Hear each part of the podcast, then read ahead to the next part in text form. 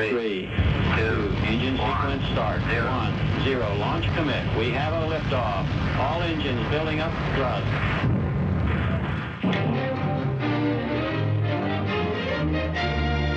Mid-July 1975. An American Apollo spacecraft and a Soviet Soyuz spacecraft prepare to join in Earth orbit, 140 miles above the Atlantic near Portugal. Den kolde krig er stadig i gang nede på jorden, da øst og vest gør klar til at mødes i rummet. Apollo Houston, I got two messages for you. Moscow is go for docking. Houston is go for docking. It's up to you guys. Have fun. De to rumfartøjer, sovjetiske Soyuz og amerikanske Apollo, nærmer sig hinanden i rummet. Five meters distance. Three metro. Three meters. Thirteen metro. One meter.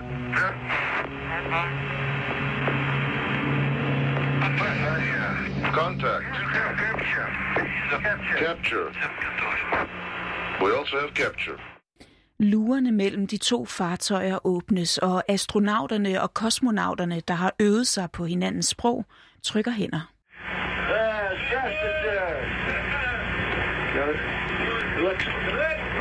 Glad to see you. During their two-day joint flight, astronauts and cosmonauts transferred between spacecraft. They conducted space experiments, and they tested a compatible rendezvous and docking system. Mens deres nationer er i en kold konflikt på jorden, samarbejder de her astronauter og kosmonauter altså i rummet. This was the mission that opened the door to international manned spaceflight. The mission that set the course for joint flights of the future. This was the mission of Apollo Soyuz.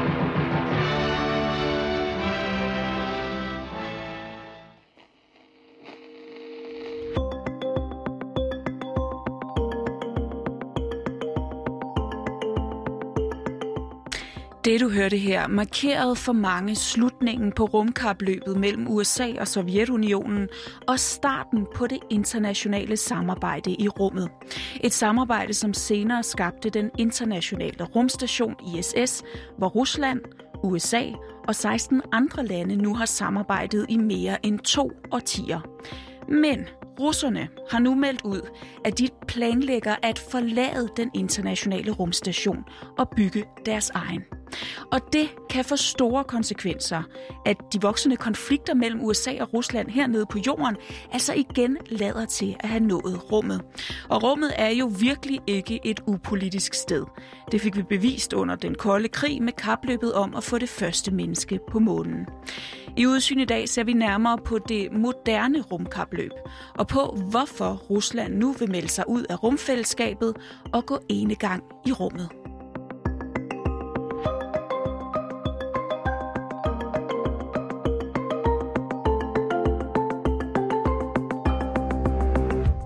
Lytter til Udsyn. Din vært, Christine Randa. Den internationale rumstation er jo på en måde et helt fantastisk øh, fredskabende projekt, kan man sige, som opstod lidt ud af den, af den kolde krig. Og jeg tænker, at grunden til, at Rusland ikke vil være med mere, det er for at vise, at de kan selv. Ikke? At, at det er ikke lige så fedt at vise, at man kan noget sammen med de andre rumførende nationer, fordi så er man ligesom bare en af fællesskabet. Det er jo fedt at kunne selv, og man kan jo se, at der er lidt et rumkapløb. Det her er Anja C. Andersen. Hun er en af Danmarks førende astrofysikere og professor ved Niels Bohr Instituttet i København.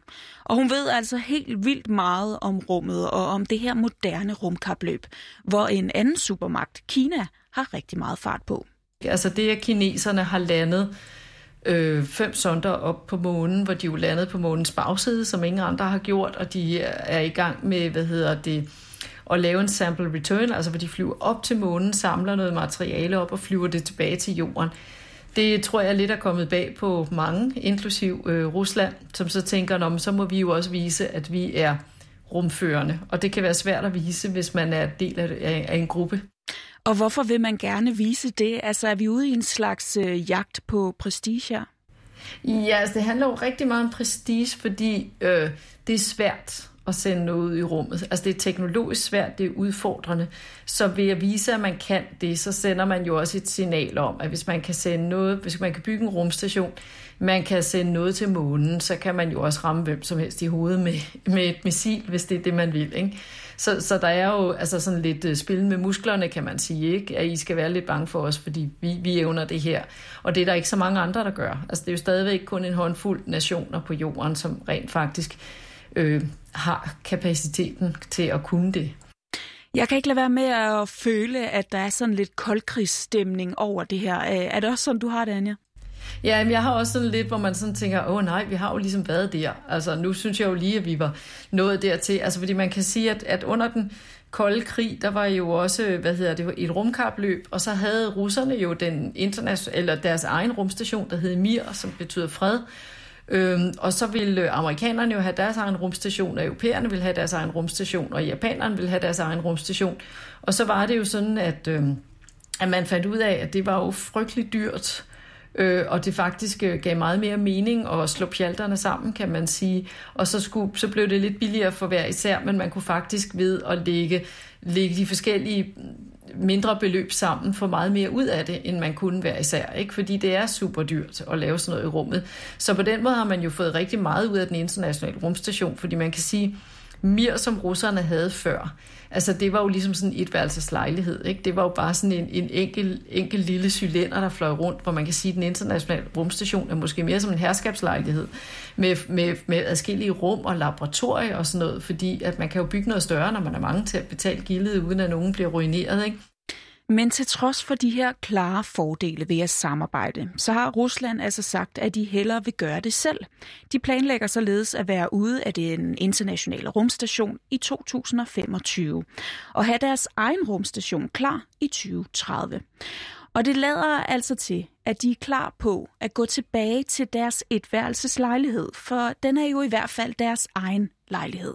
Sådan som jeg forstår det, så er deres planer ligesom, når nu havde de jo, øh, nu havde de jo Mir, og så, så vil de vise, at, at, øh, at det kan de gøre igen, at, at de kan sende den op. Og man kan sige, at den kan ikke, grund til, at den ikke kan blive helt så, så fin selv, hvis de kastede uendelig mange midler efter den, som den internationale rumstation, det var, at grund til, at man kunne bygge den internationale rumstation, var, fordi amerikanerne havde rumfærgen hvor man havde mulighed for at, at sende materiale op med rumfærgen og have astronauter med, og man kunne bygge på den med, med rumfærgen. Og russerne har altså ikke nogen rumfærge. Så jeg har svært ved at forestille mig, at de dels har råd, og dels i virkeligheden sigter efter at lave noget, der er, der er lige så stort og imponerende som den internationale rumstation, men at mindre kan gøre det, fordi at de så gør det alene, kan man sige, og de viser, at det kan vi godt. Men nu bliver jeg nødt til at forstå, altså jeg tænker bare, hvis man øh, de går tilbage til at ligesom øh, gøre noget, der, der ringer, eller sådan, så, som er, er dårligere end det, de kunne gøre i fællesskab. Så hvorfor pokker du siger, altså bare for at vise, at de kan det selv, det har de jo vist en gang. Altså hvad, hvad, hvad skulle fordelen være her? Det lyder ikke som om, der er voldsomt meget prestige i ja, man kan, at, at, at gentage noget, der ikke var så imponerende. Ja, man kan sige, at sidst de viste der var de jo Sovjetunionen, ikke? der var de et langt større land. Øh, nu er de jo Rusland. Nu er de jo et mindre land. Øh, så, så jeg tænker, det er det at vise, at selvom at man ikke længere er Sovjetunionen, man har mistet randstaterne, kan man sige, som er blevet selvstændige lande, øh, så, og nu er man Rusland, så er man stadigvæk fuldstændig lige så meget på højde, som det gamle Sovjetunionen var. Altså, øh, altså det er jo svært at spore om Putin, altså, fordi han, han, øh, han giver den jo som stærk mand, og har jo lige øh, meget optimistisk jo forlænget hans mulighed for at blive præsident op i en ganske høj alder, som jo også er meget optimistisk, kan man sige. Ikke? Så, så jeg tænker, at og de, og de siger jo også bare, at det er deres planer, altså fordi spørgsmålet er jo, om de så også vil gennemføre det, når de får regnet på, hvor dyrt det er. Under alle omstændigheder synes Anja C. Andersen, at det er super ærgerligt, hvis Rusland og USA ikke kan samarbejde i rummet længere. Altså, jeg er jo ret glad for den internationale rumstation, fordi jeg ser det faktisk som et af de aller, aller bedste øh, fredskabende projekter, øh, fælles projekter, vi har haft. Fordi at når, når Rusland og USA har, har været uenige om menneskerettigheder og andre ting, så har man stadigvæk haft det her rumsamarbejde på den internationale rumstation. Og det er jo bare godt at have samarbejde om et eller andet, fordi at det mindsker fjendebillederne, og så er der ligesom en samtalekanal Øh, altså, så derfor vil det jo være super ærgerligt, hvis de melder sig ud, fordi så, så får vi måske mere det billede, vi kendte fra den kolde krig, hvor man rent faktisk øh, ikke havde øh, særlig mange samtaler sammen. Og det er jo sådan, at hvis man bliver sur på hinanden, når man ikke samtaler, så, så er det jo nemmere at skabe fjendebilleder, ikke? Så Anja så næsten hellere, at man udvidede samarbejdet i rummet, og at Kina for eksempel blev en del af den internationale rumstation. Kina er, som det er nu, ekskluderet fra den internationale rumstation, primært fordi USA ikke vil have dem med. Og derfor er kineserne ved at bygge deres egen rumstation, der skulle være klar allerede næste år. Nogle af jer så måske, øh, at kineserne bare for, et, øh, for en uge siden sendte et af de afgørende moduler op. Men hvis de nu i stedet var en del af den internationale rumstation, så kunne man udbygge den endnu mere. Med henblik på at ligesom, ja, undersøge de ting i fællesskab. Og, og i virkeligheden måske også sådan ressourcemæssigt i samfundet, kan man sige. Det giver jo heller ikke nogen så god mening, at alle lande bruger rigtig mange penge på at undersøge det sammen. Altså, så giver det jo meget mere mening, at man netop slår pengene sammen. Og så kan man dele den viden, der kommer ud af det. Og så kan man jo opnå meget mere viden. Altså fordi man kun behøver at gøre tingene en gang, og så er vi alle sammen blevet klogere. Så er det ikke sådan, at der kun er et land, der er blevet klogere. Så er der måske fem-seks øh, lande, og måske oven i købet, fordi man er fem-seks lande, så tænker man, så kan man lige så godt øh, dele det åbent med hele verden, og så er vi alle sammen blevet klogere frem for under den kolde krig, hvor man jo konkurrerede med hinanden, sådan, så man holdt jo kortene enormt tæt ind til kroppen med hensyn til, hvad havde man fundet ud af, og hvordan lavede man sin raketmotor, og hvordan gjorde man tingene. Ikke? Og, og det var jo ekstremt spild af ressourcer. Altså, så, så, så hvis vi snakker sådan noget klimavenlighed og bæredygtighed, så er det jo meget bedre at dele sin viden, ikke? Men der er altså gået politik i den igen, den trælse af slagsen, og det kan få fatale konsekvenser for den internationale rumstation. Hvis russerne trækker sig, så er der måske også andre, der synes, det bliver for dyrt, og hvis alle så trækker sig, jamen så har vi pludselig den internationale rumstation, og så, så bliver det måske et skridt tilbage, kan man sige, til at øh, så skal Europa og USA så kigge på hinanden og sige, skal vi så lave noget sammen? Øh, og så bliver det jo lidt dyrere, og så er spørgsmålet, har vi råd til det nu her på bagkanten af en pandemi, eller, eller hvad gør vi, ikke? Øh, så, så det vil jo være super ærgerligt, vil jeg sige, fordi i virkeligheden vil der jo gå noget viden tabt, fordi at russerne på egen hånd ikke vil kunne finde ud af lige så meget, og hvis de så heller ikke er villige til at dele det, øh, ja, så, så, så, så bliver vi alle sammen lidt smule dummere, kan man sige. Og hvis Rusland ender med at gå gang i rummet, så John er det ikke kun Kina, men også for eksempel Indien, der prøver at sende et fartøj til månen. Det er dog ikke lykkedes endnu. Så der er jo sådan en tendens til, at man gerne vil spille lidt med sine teknologiske muskler, øh, og, og det gør folk i rummet, ikke? ved at sige, når I, I kan regne med os, altså fordi vi, det her, det kan vi også, og, vi, og I skal også øh, tage os alvorligt. Og det fører altså til, at der igen kommer en konkurrence i rummet. Man kan jo frygte, at, øh, at vi kommer tilbage til noget, der minder lidt om den kolde krig og rumkapløbet, og så bliver man, så bliver man mistroisk over for hinanden, og så øh, er der jo hele den der kobling mellem, at hvis man kan sende noget ud i rummet, så har man altså også en hel masse teknologi, som man kan bruge militært. Ikke? Og så er det klart, hvis man sidder og kigger på, at de andre kan alt muligt i rummet, så kan man begynde at frygte, hvad er det så, de kan militært. Og det fremmer jo heller ikke tilliden, kan man sige, hvis man pludselig er bange for, at de andre er overlegne militæragtige. Og så kommer alle måske til at opruste, uden det er nødvendigt, bare fordi vi er enormt bange for, at alle de andre opruster. Ikke? Øh, og, og så bliver det jo et frygteligt spild af ressourcer, fordi de penge kunne vi jo bruge på alt muligt andet skønt. Og det er jo ikke, fordi vi her på bagkanten af en pandemi ikke har mange gode ting at bruge de penge til. Og hvis vi netop trækker en, øh, en parallel tilbage til rumkapløbet under den kolde krig, så dystede USA og Sovjetunionen jo dengang om at få mennesket på månen. Men hvad er det, man, øh, man dyster om i dag?